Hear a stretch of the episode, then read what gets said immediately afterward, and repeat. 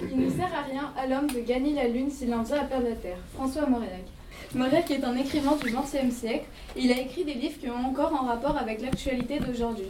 Donc aujourd'hui, je vais vous prouver en abordant trois thèmes l'intérêt pour l'homme de viser la lune, puis le fait de viser la lune tout en gardant les pieds sur terre, et l'objectif terre, le fait de retourner aux sources. Donc premièrement, l'intérêt pour l'homme de viser la lune, pour moi, signifie le fait de progresser. L'humanité a, beaucoup progressé, notamment dans les logements. Il ne faut pas oublier qu'avant nous étions des hommes de caverne et maintenant on a tous une maison avec des, des, euh, des chauffe-eau, des fours, des lave-vaisselle. On a aussi beaucoup évolué dans les véhicules. Avant, pour faire Paris-Lille en 1814, ça prenait 34 heures en diligence, c'est une sorte de petite charrette. En 1834, 22 heures en voiture hippomobile. Et en 1893, 3h45 grâce au chemin de fer.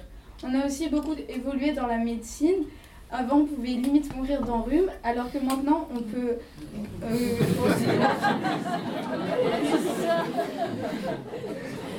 alors que maintenant, on peut guérir certains cancers, greffer des cœurs ou même sauver des vies. Viser la lune, mais garder aussi les pieds sur terre, ça, signifie pour moi qu'il y a le mauvais progrès aussi, parce que certaines personnes n'ont pas cette limite, n'ont pas cette éthique. Donc l'éthique, c'est le synonyme de morale. Pour simplifier, c'est la science de la morale.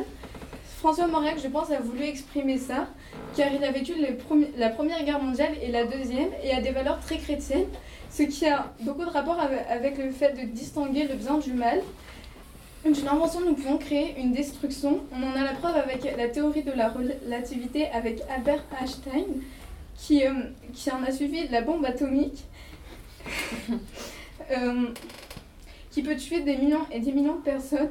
Et je pense vraiment que Albert Einstein n'a jamais voulu euh, bah, tuer des millions de personnes grâce à, à cause de sa théorie, mais lui a dit là nous avons réuni théorie et pratique, rien ne fonctionne et personne ne sait pourquoi.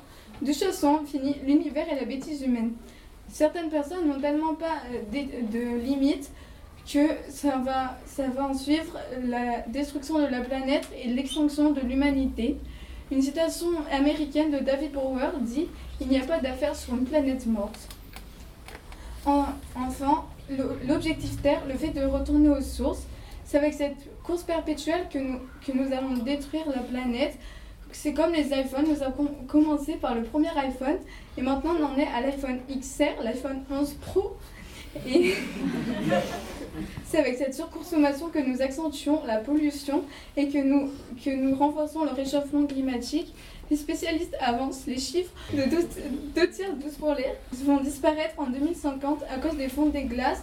Les fonds des glaces qui peuvent aussi inonder des îles où des humains vivent, comme Trump qui relance la course à la Lune euh, sous prétexte de, préparer le très attendu voyage vers Mars. Déjà, le président des États-Unis n'est pas du tout l'homme de la situation au niveau de la pollution. Il ne, il ne croit même pas au réchauffement climatique alors que c'est des faits, c'est prouvé. Et il relance la course à la Lune. Bien sûr que c'est bien d'aller sur la Lune pour des faits scientifiques, mais ce n'est vraiment pas le moment étant donné que la Terre est beaucoup polluée et que, les, et que bah, du coup les fusées polluent énormément. Je pense vraiment qu'il faut retourner aux sources, retrouver nos bases, nos valeurs et se contenter de ce qu'on a. Le meilleur est l'ennemi du bien.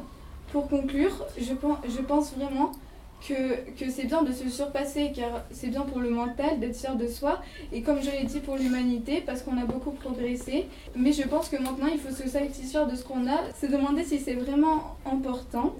Et suivre Apollinaire qui disait il est grand temps de rallumer les étoiles et venez on sauve la Terre et ne suivons pas les scientifiques qui disent qu'il y a une nouvelle planète sur laquelle on pourrait vivre, parce que c'est vraiment très lâche de, de, partir tout en laissant nos erreurs sur la planète Terre, parce que je pense que pour le coup, la planète Terre est vraiment adaptée à nous et qu'il faut se, se, contenter de cette planète.